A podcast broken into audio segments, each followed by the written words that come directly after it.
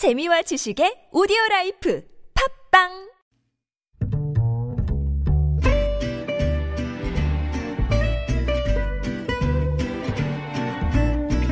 Good evening, everyone. Welcome to the evening show. 이틀째 코로나19 확진자가 50명 이하로 나온 가운데 유흥업소에서 집단 감염이 발생하면서 정부가 유흥시설에 대한 관리 강화에 들어갔습니다. 자가격리 중 답답하다며 지하철을 타고 돌아다닌 20대가 경찰 수사를 받게 됐는데요. 네, 자가격리자들이 자꾸 무단 이탈을 하기 때문에 방역 당국이 전자팔찌 의무 착용을 유력하게 검토하는 것으로 알려졌습니다. 전 국민에게 재난지원금을 주자는 여야 목소리에 청와대가 수경심의 때 심도 있게 논의해보겠다라고 밝혔는데요. 그런데 미래통합당 유승민 의원이 악성 포퓰리즘의 공범이 될 수 없다면서 황교안 대표를 비판해서 논란입니다. 잠시 후 서울타임즈에서 전해드리겠습니다. 김지윤의 이브닝쇼 시작합니다.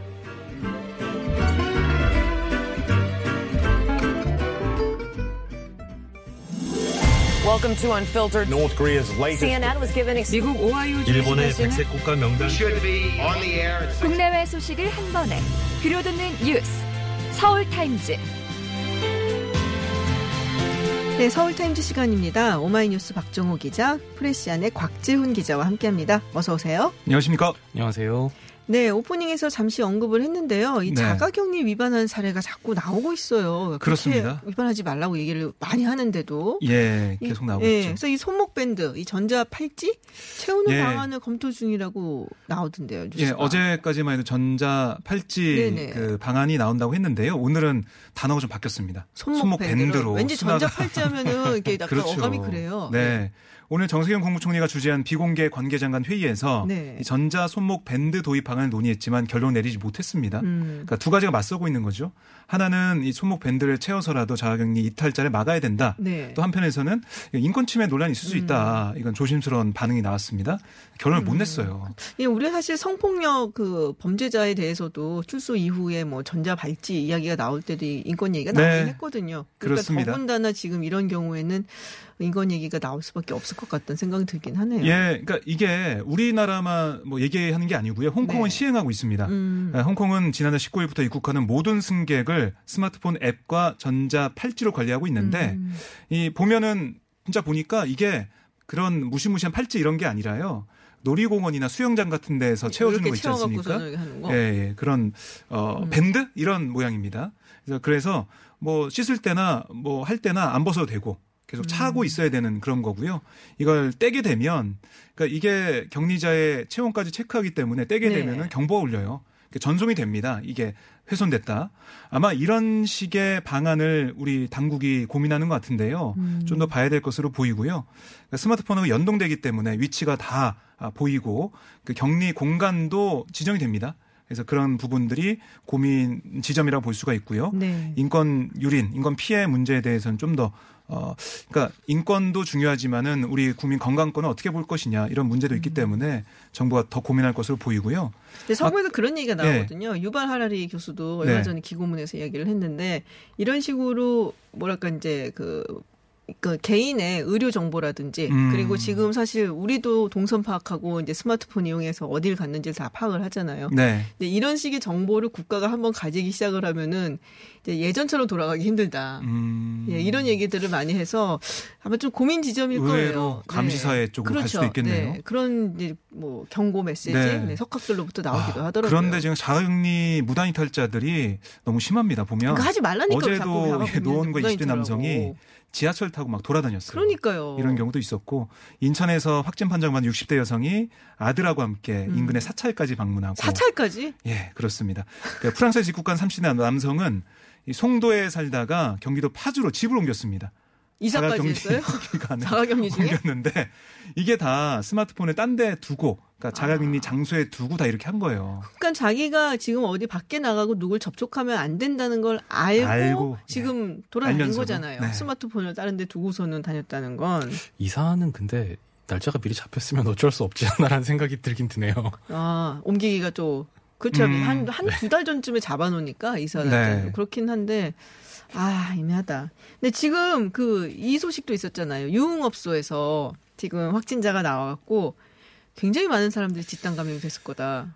예, 우려가 좀 커지고 있는데요. 그러니까 일본에 다녀와 코로나19에 걸린 30대 남성 연예인과 접촉한 서울 강남구 어. 논현동 거주 여성과 또 이 여성과 함께 살고 있는 다른 여성, 네. 그러니까 여성 두 명이 확진 판정을 받았습니다. 이 중 적어도 한 명은 하룻밤에 수백 명의 손님이 드나드는 서울 강남의 대형 유흥업소에서 여종업원으로 일한 사실이 드러나서요. 네네. 방역 당국이 부랴부랴 접촉자 파악에 나섰습니다. 이게 머니, 머니 투데이라는 신문에서 오늘 처음 보도한 건데 네. 이 보도에 따르면 이 확 그 확진을 받은 한 여성이 이 업소에서 허- 그 확진 판정을 받기 전에 9시간 동안 일을 했고 음. 그날 손님과 직원 포함해서 500여 명이 해당 업소에 방문했다고 합니다. 그래서 집단 감염이 우려가 되는 상황입니다. 아, 그렇군요. 지금 네. 근데 사실 유흥업소도 그렇고 클럽도 얘기가 많잖아요. 사실 그렇죠. 맨 주말마다 나와요, 그 사진이. 클럽에 들어가기 위해서 예. 줄 길게 서 있는. 네. 그러니까 그래서 보건당국도 이번 주부터는 나이트 클럽이나 뭐. 감성 주점, 그러니까 음. 이런 춤추는 클럽에 대해서 매일 오후 11시부터 다음 날 오전 4시까지 집중적으로 점검하겠다라고 음. 설명을 했고요. 또 유흥시설에 대해서는 기존에는 위생 공무원 위주의 점검에서 금요일 토요일에는 그러니까 주말 중심으로 음. 경찰과 소비자식품 위생감시원이 참여하는 합동 점검으로 강화하겠다 음. 얘기를 하고 있는데 그래서 이거 어떻게 단속을 하고 강화를. 시킬지는 잘 모르겠습니다. 단속은 집에서 해야 되고 사실 어떻게 보면은 근데 이게 참 몇 시부터 몇 시까지라고요? 아까 아, 아까 그 춤추는 그런 클럽 네네. 같은 데는 오후 11시부터 다음 날 오전 4시. 그렇게 늦게까지 노나요? 아침 아 일찍까지 노나요? 어 놀랐어요. 첫차. 올 때까지 아. 예, 달리지 않나요? 아, 그렇 제 옛날 그렇군요. 기억에는 그랬던 것 같은데 한 2, 30년 전에. 어, 아니, 이게- 아니, 20년 전에. 아유, 30년 전은 아니고 20년 전에. 이분이. 진짜 그렇군요. 네. 음, 터질 게 터졌다라는 생각이 좀 들기는 합니다. 예, 사실 그러니까 뭐. 신천지 그런 그 네. 폭발적인 감염을 유발했던 그런 네네. 문제도 있고 그 교회나 사찰이나 아니면 성당 같은 곳에서 여러 가지 사회적 거리두기 고강도 대책하고 있는데요. 이 유흥업소 같은 데도 좀 그런 게 필요하지 음. 않나. 그러니까 신천지가 문제가 됐던 게 그 밀행성이라고 네. 사람들이 자기가 신천지 신도인 걸 숨기고 그렇죠. 여- 여기저기로 돌아다닌다는 건데요. 이 유흥업소 같은 경우에는 거기서 일하는 분이나 거기를 갔던 손님으로 갔던 주로 남성들이나 뭐 거기 있었다는 걸 역시 숨기는 그런 특성들이 있지 않습니까? 뭐 음. 아침에 회사 와서 뭐 자랑은 안 해요? 그런가요? 네. 네, 그렇군요. 아. 음. 비밀을 지키려는. 맞아요. 거기서도 사실은 좀 이렇게 막, 뭐, 선전을 하면서 다니지는 네, 않죠. 내가 네. 어디 갔었다, 어디 갔었다 하고. 네. 아, 이게 결국에는 뭐, 터질 게 터졌다라는 생각이 좀 들기는 합니다. 자, 코로나19 중증 환자 두 명이 완치자 혈장을 주입한 치료를 받고 회복이 됐다라는 소식이 들어와 있어요. 네, 그 네. 오늘 세브란스 병원 감염내과의 최준용 교수팀이 그 국내에서 처음으로 위중한 코로나 환자 두 명을 대상으로 완치자 음. 혈장을 주입한 결과 증세가 호전됐다고 발표했습니다. 어. 이 혈장이라는 거는 혈액 중에서 적혈구 같은 성분을 뺀 이제 물 같은 부분을 네네. 얘기하는 건데요. 이 코로나 완치자 혈장을 다른 환자에게 투입하는 게 이, 이, 이, 이른바 이 혈장 치료라는 겁니다. 이 앞서 사스나 뭐 메르스 이제 이런 경우에 이런 저기 그 감염 병 치료에 사용된 바가 있는 방법인데요. 음. 권준욱 중앙방역대책본부 부본부장은 오늘 정례 브리핑에서 현재 가- 치료 가이드라인과 관련해서는 서면으로 전문가들에게 검토를 받고 있다면서 며칠 내로 지침이 확정될 예정이라고 밝혔습니다. 네. 어떻게든 중증 환자였는데 치료를 받았다. 그래서 완치가 됐다니까 굉장히 반가운 소식입니다. 네. 네, 이 이야기를 우리가 지난번에도 한번 해봤었는데요. 자가격리된 분들 이 사이로 총선에 음. 참여를 못하게 되는 게 아니냐 안타깝다. 근데 어떻게 좀 뭐 참정권 보장할 수 있는 방안을 마련 중인 것 같아요. 네, 성관위가 관계 부처와 지금 협의를 하고 네. 있습니다. 왜냐하면 참정권 보장이 안 되는 문제가 있기 때문에 네네. 물론 건강권도 뭐 제일 중요한 우선순위에 있지만 참정권 보장 위해서 노력을 하고 있는데요. 그러니까 지난달 28일에 거소 투표 신고 기간이 마감됐어요. 네. 그러니까 28일 이후에 만약에 확진돼서 자택에 격리된 분들은 투표를 할 수가 없는 겁니다. 음. 방법이 없었어요. 그리고 지금 자가 격리 중인 분들 마찬가지고요. 그래서 한 두 가지 조치를 좀 생각하고 있습니다. 아, 먼저 시도 단위로 자가 격리자를 위한 별도의 투표소를 마련하는 방안 음. 하나가 있고요. 그리고 선거일에 자가 격리자들 대상으로 일정 시간 자가 격리를 해제하고 어. 각 투표소가 있지 않습니까? 네네. 거기에 임시 기표소를 따로 마련하는 거예요. 그래서 거기서 투표할 수 있게 하는 음. 방안 두 가지가 있는데 장단점이 있죠. 하나는 투표소가 적으니까 거기 네네. 이동을 많이 해야 되지 않습니까? 그렇죠. 그러면은 그 과정에서 좀 불편함이 있지 않을까라는 게 차가 있는 있고요. 사람들이야 갈 수가 있겠지만 네. 안 그러면 또 대중교통을 이용해야 되는 그런 그렇죠. 상황이 있으니까. 자치단체에서는 뭐 별도의 운송 수단을 음. 마련하겠다는 얘기는 하고 있는데. 그러니까 어떻게 될지 좀 모르고요. 네. 그런데 만약에 각 투표소에 마련한다. 그럼 접근성은 좋아지지만은 좀 아, 다른 분들이 음. 좀 걱정하는 그런 부분이 아. 있을까봐 이게 좀. 염려가 된다는 거죠. 그렇군요. 네. 어쨌든 뭐 여러 가지 구- 뭐 생각을 해보고 계획을 마련하고 있다는 것은 좀 반가운 소식인 것 같은데. 외출을 할 수 있는 기회가 네. 또 되기도 하고요. 작은 딴. 그리고 투표하고 딴 데 가시면 안 됩니다. 늘. 그렇죠. 그래도 돌아오셔야지. 나올 수가 있으니까 네. 투표율은 높아질 것 같습니다. 자, 제외 투표가 4월 6일까지 그러니까 마무리가 됐어요. 예. 어, 떻게 투표율이 아무래도 좋지 않을 것 같아요. 아, 근데 투표율이 예상 외로 좀 높다는 아? 지금 보고가 나오고 음. 있습니다. 그래서 지금 각 제외 공간별로 발표가 좀 조금씩 이제 나오고 있는데요. 네네. 베트남 하노이 같은 경우에 이 사전 신청한 5,703명 중에 2,860명이 투표에 참여해서 음. 50.1% 이렇게 나왔고요. 오, 호치민도 40.5%가 나왔는데 이게 참고로 지난 19대 총선 때 38.9%, 20대 총선 때 34.2%여서 이번이 역대 최고 투표율입니다. 아. 오히려요. 그리고 인도네시아 같은 경우도 지난 20대 총선 때 33.0%였는데 이번에 무려 52.7% 이게. 역, 역대 재외 선거에서 가장 높았다고 하고요. 싱가포르는 무려 63.9%가 나왔습니다. 근데 우와, 그 싱가포르는 원래 네. 좀 높긴 했어요. 네네. 이제 4년 전에 61.7%였는데 아. 이번에 한 2% 정도 2% 정도 오른 겁니다. 그렇군요. 그러니까 이게 이제 투표하신 분들을 대상으로 봤을 때 투표율이 높다는 거니까요. 투표할 수 있는 사람들. 네네. 그러니까 유럽이나 미국에서는 투표가 아예 안 됐잖아요. 맞아요. 그것까지 합쳤으면은 그확 전체적 내려갔을 덩어리는 많은 분이. 했을 텐데 투표율은 높지만은 전체 덩어리는 덩어리를 작아졌다. 이렇게 전체 있죠. 제외 투표의 투표율은 이제 낮을 수밖에 없는데 네, 그렇죠. 투표가 가능했던 사람들 그리고 그 신청을 했던 분들을 그렇습니다. 해서 분모로 해갖고 따졌을 때는 그래도 투표율이 지난번보다 높아졌다. 음. 그래서 뭐 일각에서는 이게 코로나를 계기로 오히려 지금 고국 정치 상황에 음. 좀 관심이 높아졌다든지 음. 그럴 수 있겠네요. 아니면 각국도 이제 모두 다 코로나 사태로 비상이라서 음. 외출을 제한하다 보니까 이 오히려 투표, 이 정치 쪽에 관심이 좀 쏠린 게 아니냐 음. 이런 분석도 음. 있습니다. 그렇군요. 자, 긴급 재난 지원금 이것 때문에 미래통합당이 약간 내분이 났다. 라는 얘기가 있습니다. 집안 싸움이 났다. 그러니까 그 지금 황교안 대표하고 네. 김종인 위원장은 계속 이제 1인당 50만 원씩 지급하자 이걸 네네. 지난 주말부터 계속 주장을 하고 있는데요. 오늘 유승민 의원이 여기에 대해서 공개적으로 비판을 하고 음. 나섰습니다. 표를 매수하는 악성 포퓰리즘이다. 이런 글을 페이스북에 쓴 건데요. 유 의원은 이 국가혁명 배당금 당을 달망하고 있는 것이다. 그러니까 여기 이제 허경영 예, 허경영 씨가 하는 여기는 18세 이상 1억 아닌가요? 네, 그러니까 좀 아무튼 부족합니다. 통합당이 그 당을 닮아가고 있다고 비판하면서 전 국민에게 50만 원 지급하든 전 가구에 100만 원을 지급하든 모두 선거를 앞두고 국민 돈으로 표를 매수하는 악성 포퓰리즘이다 이렇게 비판하면서 특히 이런 정책을 가장 앞장서서 막아야 할 정당이 건전 보수 정당인데 미래통합당이 포퓰리즘에 부안해동하다니 참으로 안타깝다. 사실상 황교안 대표를 정면 겨냥했습니다. 그렇군요. 아, 이 탄핵강은 건넜는데 재난지원금 강을 못 건너고 아, 있네요. 그게 다 가로막고 있네요, 예. 지금. 아, 근데 오늘 보니까 또 재미있는 기사가 있더라고요. 그러니까 이정현 무소속 후보가 네. 연금 후보에 출마해 있는데 페이스북에 유승민 후보를 비판하는 또 올렸어요.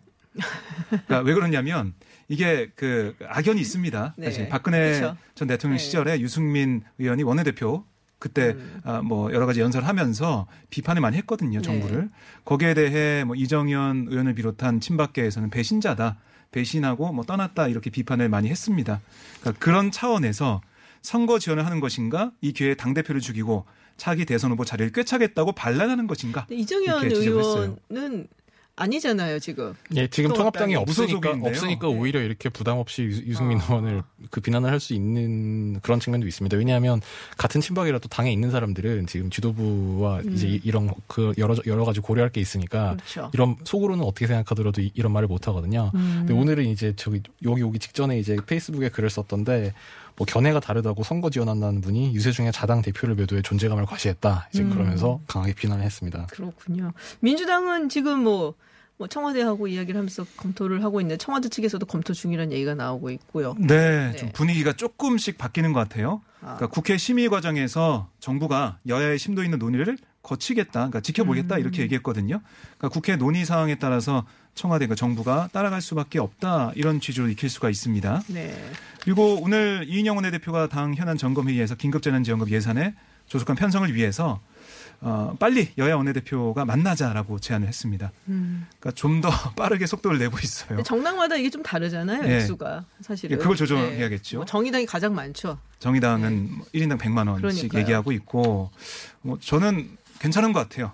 거의 뭐 묻고 더블로 가 이런 식으로 계속 커지고 있는데 지난번에 아, 70% 준다고 했을 때는 이게 입술이 이렇게 내려와 갖고 오셨는데 박정호 기자가 어제부터 네. 기분이 계속 좋아요. 네. 표가 나나요? 네. 아, 너무 많이 나요. 알겠습니다. 네, 지금 유- 유튜브로 보셔야 돼요. 우리 청취자분들이 얼마나 좋아하고 있는지를. 어쨌든 이 여야의 논의를 통해서 합의점을 네. 만들어 가야겠죠. 음, 어, 굉장히 좋게 훈훈하게 마무리를 하시네요. 네. 지금 어, 제 사실 이게 굉장히 뭐 여러 가지로 이야기가 많았는데 미래통합당 김대호 후보 3040 비하 발언이 있었고 김종인 어, 선대위원장이 좀 강하게 비판을 한 것 같아요. 네, 어제 강하게 네. 비판을 했었죠. 뭐 그 사람 성격상 문제다. 네, 네. 성격의 문제다. 그렇게 얘기를 했는데 오늘도 관련 질문을 역시 그 언론 인터뷰를 하면서 받았는데요. 네. 여기에 대해서 이제 그 사람 개인적으로 판단해서 뭐 그런 소리 좋지 못한 걸 내비쳤는데 그 자체가 무슨 크게 영향을 미치거나 그러려고 생각하지 않는다. 그러니까 선거 영향이 음. 없었으면 좋겠다는 취지의 어. 얘기를 했습니다. 어. 근데 그러면서 이제 그러면 이 김대호 후보가 자진 사퇴든 거취 결정도 해야 되지 않겠느냐 이런 질문도 나왔는데요. 자기가 알아서 결정할 사항이다. 그러면서 약간 미묘한 얘기를 했어요. 내가 보기에는 그런 희망을 가질 수 있지만 여러 노력을 해서 후배가 된 마당에 사퇴라는 게 쉬울 거라고 보지 않는다. 이렇게 얘기를 했는데 음. 그럼 사퇴라는 거 아닌가요? 그러니까 사퇴하지 않을 거라는 그러니까 결론은 사퇴하지 않을 거라는 건데 네. 내가 보기에는 사퇴 하리라는 희망을 가질 수 있다. 이제 이, 이런 취지로 얘기한 게 좀 눈에 띄었습니다. 그러니까 김종인 위원장 입장에서는 이게 선거의 악재가 될 거라는 게 음. 분명하기 때문에 정리를 해야 되지 않겠냐 이렇게 판단하는 것 같아요. 음, 그렇군요. 근데 강요할 수는 없으니까. 네. 자, 박형준 위원장은 또 엠번방 사건 어, 관련해서 기자회견을 했고, 어, 버닝썬 사건이 다시 올라왔다. 예, 좀 의외였는데요. 그 미래통합당에 텔레그램 엠번방 테스크포스가 있습니다. 네네. 거기 기자회견에 박형준 위원장도 함께 한 건데요. 엠번방 사건뿐 아니라 그 정준영 카톡과 뭐 몰래카메라, 마약 성폭행 등 음. 성범죄와도 전면전 선포한다 이렇게 얘기를 했어요. 특히 강남 클럽 버닝썬과 경찰의 유착 의혹을 제기한 김상교 씨가 TF 위원입니다. 그래서 이 자리에 왔거든요. 아, 미래통합당에 입당했었던 건 제가 기억을 하는데요. 예, TF에서 활동하고 있는데 네네. 오늘 기자회견에서 지난 2018년 12월부터 민주당과 정의당 소속 의원들에게 엠번방 관련 제보를 했다 라고 오. 폭로했습니다. 네. 김상교 씨가요. 네. 하지만 묵살당했다라고 주장을 했는데요. 버닝썬 마약 성범죄 사건, 뭐 정준영 카톡방 사건, 다크웹, Welcome to Video 사건 뭐 이런 것들을 잘 수사했다면 n번방 사건을 막을 수 있었다. 뭐 이렇게 주장을 했습니다. 아, 지금 속보가 들어왔습니다. 미래통합당의 김대호 후보가 네. 제명이 됐다라는 오. 속보가 지금 들어왔어요. 지금 막 들어온 속보라서요. 좀 더 자세한 이야기가 들어오게 되면은 저희가 또 어제까지만 해도 엄중. 경고한다고 했는데 어. 김종인 위원장의 발언으로 미묘한 분위기가 좀 감지가 되더니 제명을 시켜버렸네요. 어. 그런가 봅니다. 곽지영 기자 갑자기 머리를 이렇게 뒷골을 잡으면서 아 이렇게 뒷골을 기사 써야지, 기사 써야 되는데 이런 생각하는 것 같은데. 그러니 그런 것 같죠. 네, 기사. 쓰려고 전하는 것 같습니다. 김종인 위원장의 희망이 현실이 됐네요. 그러네요. 어쨌든 네. 다시 돌아가면 네, 이렇게 씨. 네. 김상교 씨가 주장을 했고 이런 주장에 대해서 정의당의 입장이 먼저 나왔습니다. 음. 아, 정호진 선대위 대변인은 브리핑을 통해서 명백한 허위 사실로 정의당에 대한 악의적인 음해다. 네네. 그러니까 지난해 김상규 씨가 정의당 윤수아 의원실 부장을 찾아와 요청한 것은 버닝썬 사건 당시 검거 과정에서 발생한 폭행, 뭐 이런 음. 인권 유린과 관련된 도움을 달라는 것이었다 라고 반박을 했습니다. 네.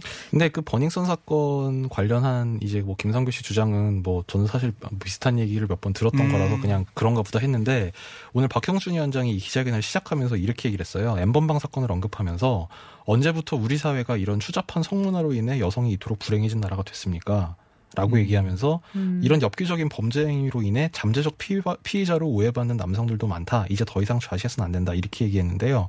이게 그러니까 실제로는 이 부분은 읽진 않았어요. 근데 사전 배포한 회견문에 이런 구절이 있었는데 음, 엠번, 엠번방 사건 같은 범죄를 추잡한 성문화라고 표현한 게 사실 좀 적절한지 저는 약간 갸우뚱거려지는 부분이 있었습니다. 어, 지금 속보가 또 하나 들어왔습니다. 아, 그러니까 이것뿐이 아니네요. 사실 이제 청년 세대, 3040 세대 비하 발언뿐이 아니고 오늘 강, 관악갑 어, 토론회가 있었나 봐요. 네. 토론회에서 이 김대호 미래통합당 후보가 하, 네, 장애인 체육시설 건립 공통 질문을 답하는 과정에서 나이가 들면 다 장애인이 된다라는 발언을 했다고 합니다. 지금 어. 그 한국당 통합당 아 죄송합니다. 통합당 네. 지도부의 입장이 좀 전에 나온 게 지금 네, 전해졌는데요.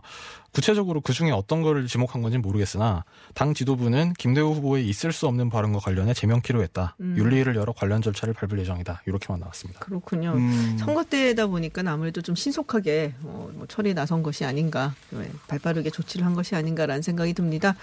소식이 조금 더 있기는 한데 저희가 시간이 좀 다 된 것 같아서 오늘은 여기까지 듣고 내일 마저 하죠. 네, 알겠습니다. 네 맞아요. 얘기 듣도록 하겠습니다. 네. 지금까지 프레시안 곽재훈 기자 그리고 오마이뉴스 박정호 기자였습니다. 고맙습니다. 네, 고맙습니다. 감사합니다. 국내 이슈도 궁금하고 글로벌 이슈도 알고 싶다면 김지윤의 이브닝 쇼. 네. 해외 뉴스 알아보는 서울타임즈 시간 전주현 캐스터와 함께합니다. 어서 오세요. 네, 안녕하세요. 네, 일본 아베 총리가 어, 코로나19 확산에 대응하기 위해서 긴급 사태를 선언할 예정인데요. 네, 이미 선포가 됐습니다. 아, 이미 이제 예, 됐어요? 지금 얼마 안 됐어요. 네네네. 선포가 이제 오후 늦게 이제 갑자기 됐는데요. 공식적으로 이제 공식 선언을 음. 했는데 이 긴급 사태 선언이란 게 2012년에 제정이 돼서 지난달에 개정된 신종 인플루엔자 등 대책 특별 조처법에 근거한 조치입니다. 네. 근데 법률이 제정되고 개정된 뒤에 실제로 선언된 건 이번이 아, 처음이라고 이번 그래요. 네. 그래서 전국적으로 아무래도 코로나19가 전국적으로 확산이 되면서 국민 생활과 경제에 심대한 영향을 미칠 우려가 있는 사태가 발생했다. 그래서 선포했다. 이렇게 설명을 했고요. 대상이 일곱 곳입니다. 도쿄도, 가나가와현, 사이타마현, 지바현, 오사카부, 효고현, 후쿠오카현 등입니다. 그래서 어. 8일 0시부터 봄철 장기 연휴인 골든위크가 끝나는 다음 달 6일까지 네. 지금 선포가 되고요. 그리고 아베 총리는 이외에 우리 돈으로 1216조 원 규모의 긴급 경제 대책도 실행을 하겠다 이렇게 발표를 같이 했습니다. 좀 늦은 게 아닌가 싶은 생각이 그런 드는데. 얘기가 정말 많이 나오고 있어요. 네. 그래서 경제적인 타격을 우려해서 아베 정부가 긴급 사태 선언을 너무 늦게 한 것이 아니냐. 올림픽도 있었을 것 같아요. 그렇죠. 그래서. 비판이 나오고 있는데 지금 아소 부총리 그리고 아베 정부의 핵심 인사죠 스가 관방장관도 음. 두 사람이 이제 측근인데 경제적 타격을 우려해서 긴급 사태 선포를 하면 안 된다라는 얘기를 계속 했었다고 아. 합니다. 그래서 그 영향도 받은 게 아니냐 이런 얘기도 나오고 있습니다. 그래서 고이케 도쿄 노지사가 이제 원칙적인 휴업을 쇼핑몰, 노래방 같은 오락시설, 술집 같은 이런 곳에 유- 요청을 하고 병원, 약국, 슈퍼마켓, 전철 같은 대중교통 수단은 휴업을 요청하지 않겠다 이런 얘기를 했습니다. 그래서 만약에 긴급 사태가 그럼 더 연장될 수 있느냐라고 아베 총리에게 물어봤더니요. 종료하는 시점도 전문가의 의견을 들어서 다시 적절히 판단을 좀 해보겠다 이렇게 얘기를 했습니다. 자, 이 소식을 저희가 어제 전해드린 것 같아요. 보리스 존슨 영국 총리가 네. 지금 확진 판정을 받아서 자가격리 중이고 네네. 어젠지 지난주 말인지 전해드린 것 같은데 지금 중환자실에 옮겨졌다라는 네. 얘기가 있어요. 이렇게 되면 좀 위급한 상황이 아닌가 좀 그러니까요. 걱정되는데요. 지난달 27일에 네네. 확진 판정을 받았거든요. 그래서 자가 격리를 하다가 저희가 어제 열흘 일이 지났는데도 네. 맞아요. 나아지질 않아서 병원에 입원을 했다라고 말씀을 드렸습니다.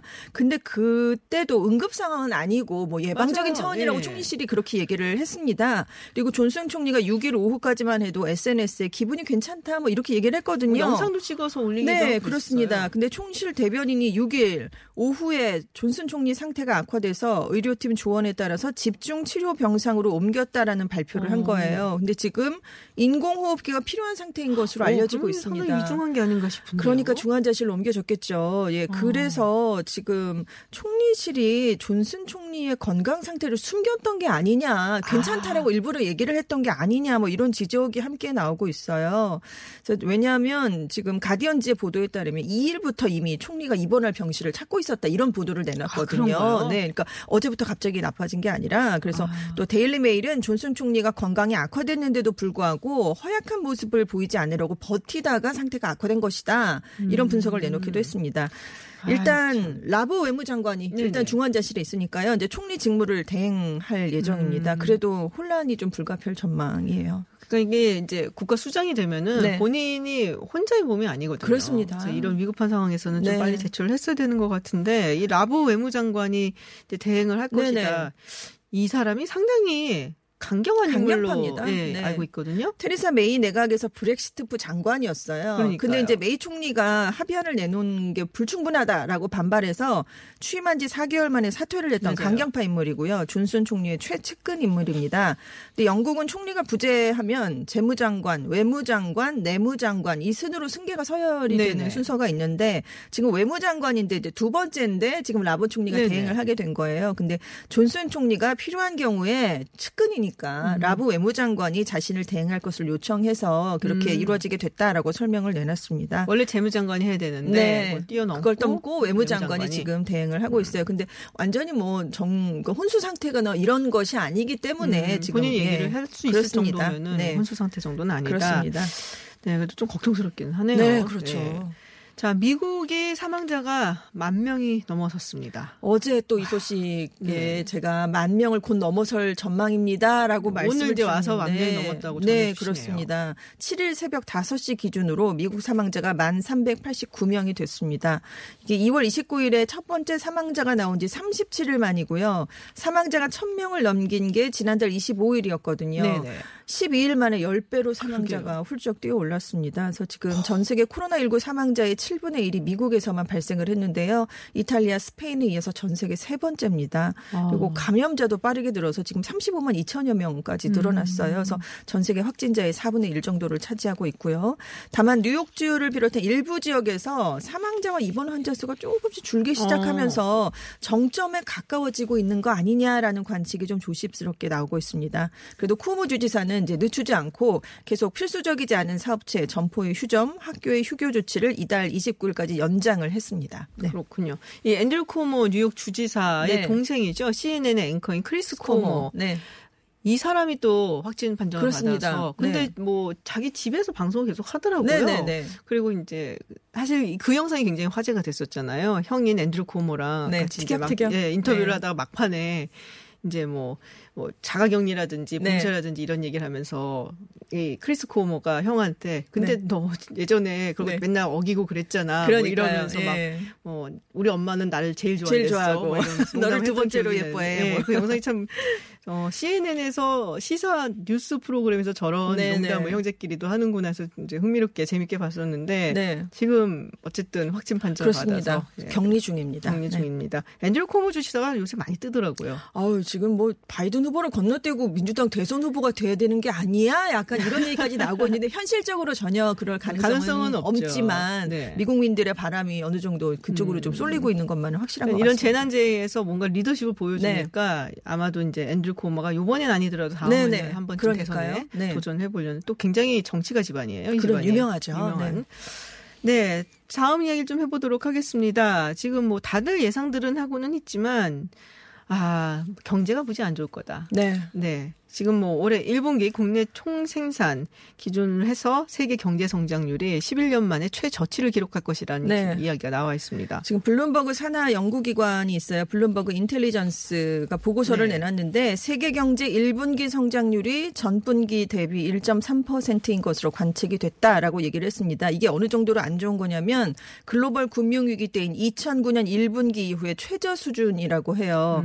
월별로 따져보면 코로나19가 본격화하기 전인 1월 성장률이 4.2%였는데 2월에는 0.1%로 하락을 했고요. 3월에는 마이너스 0.5%로 떨어진 것으로 추정이 됐습니다. 근데 지금 세계 경제가 전례 없이 빠른 속도로 하강하고 있다라고 진단을 하면서 외출 제한 같은 조치가 그 이후에 더 많이 이루어졌잖아요. 전 네. 세계적으로. 그래서 성장률 전망치가 앞으로 몇 달 동안 더 크게 하락할 수 있다. 이런 전망까지 내놨습니다. 근데 또 주식 시장은 네. 희한하게 움직이고 판등하고요. 있어서 네. 이게 뭔가 좀 실물 경제하고 괴리가 되는 느낌이 네. 들어서 아, 이렇게 되면은 불평등이 더 심화되는 게 아닌가 그렇습니다. 이런 진단들도 나오고 있습니다. 네, 중국 이야기를 좀 해보겠습니다. 와, 76일 만에 후베이성 우한이 네. 봉쇄 해제를 한다. 그렇습니다. 1월 23일 오전 10시부터 봉쇄령이 네. 전격 발령이 되면서 이곳에 시민들이 필수적인 외출을 제외하고는 집 안에서만 갇혀 있어야 되는 그런 상황이었는데요. 우리 시각으로는 8일 오전 1시, 중국 후베이성 시각으로는 8일 0시부터 봉쇄해서 전격 해제될 예정입니다. 이미 우한 시민들이 지금 지난달 말부터 시내에서 이동하는 건 조금 해제가 아, 됐었어요. 근데 이제 그 시내 밖 으로 나가는 음. 게안 됐는데 이제 8일부터 봉쇄가 완전히 해제가 되면 열차와 항공기를 타고 다른 지역으로도 갈 수 있게 됐습니다.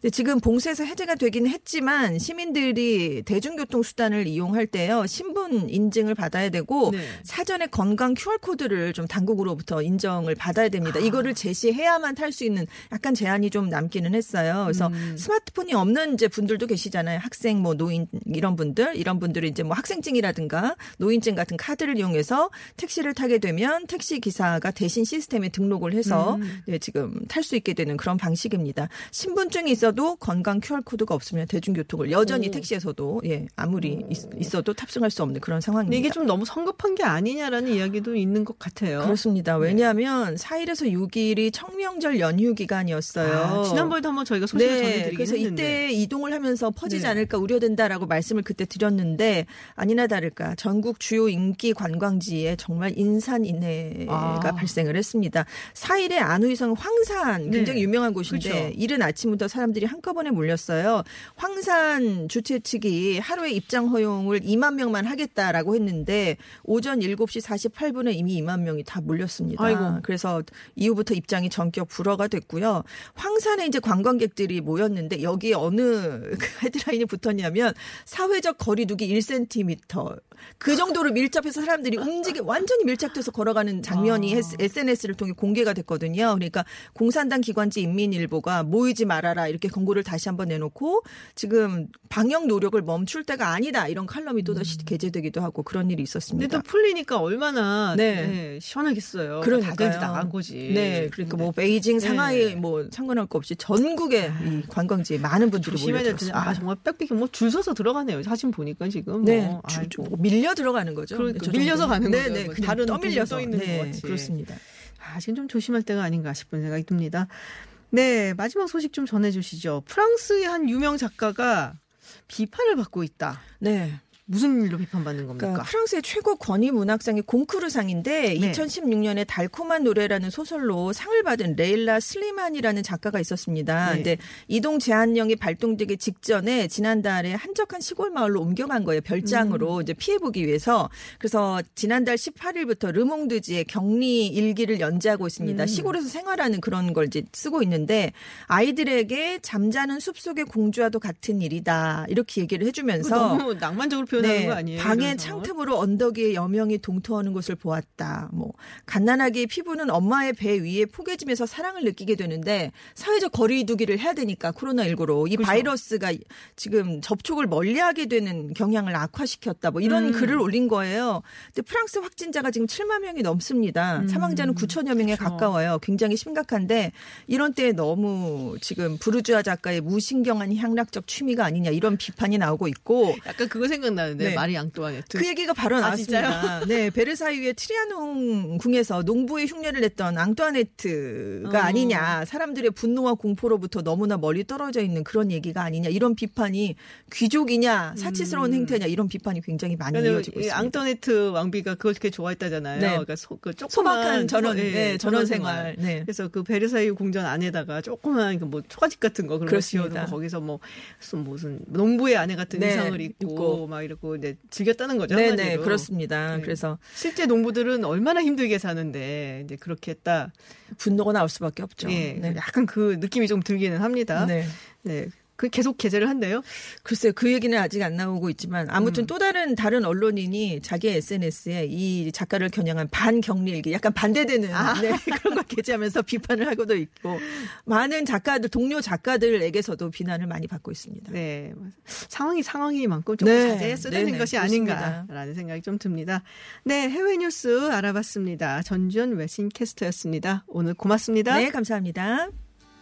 네, 잠시 후 3부 수도권 고지전에서는요. 서울 양천갑의 황희 더불어민주당 후보 그리고 서울 송파병의 김근식 미래통합당 후보와 이야기 나눠보겠습니다. 잠시 후 7시 저는 김지윤의 픽으로 돌아오겠습니다.